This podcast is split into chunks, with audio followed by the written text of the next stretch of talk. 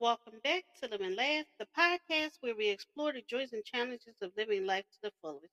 Our goal is to inspire you to embrace each moment with a positive attitude.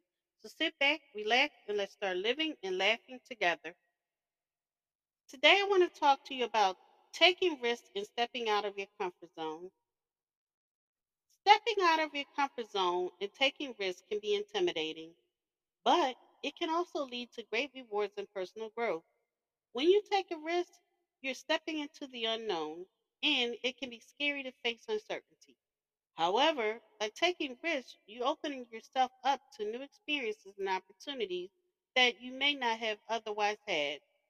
One of the main benefits of taking risks is personal growth. When you step out of your comfort zone, you challenge yourself to learn and adapt in new ways. You may discover talents or strengths that you never knew you had, or you may learn valuable lessons from your mistakes. By pushing yourself to take risks, you gain confidence in yourself and your abilities. Another benefit of taking risks is the potential for great rewards. When you take a chance on something, whether it be starting a business, pursuing a new career path, or asking someone out on a date, there's always the possibility of success. And even if things don't go as planned, you can still learn and grow from the experience.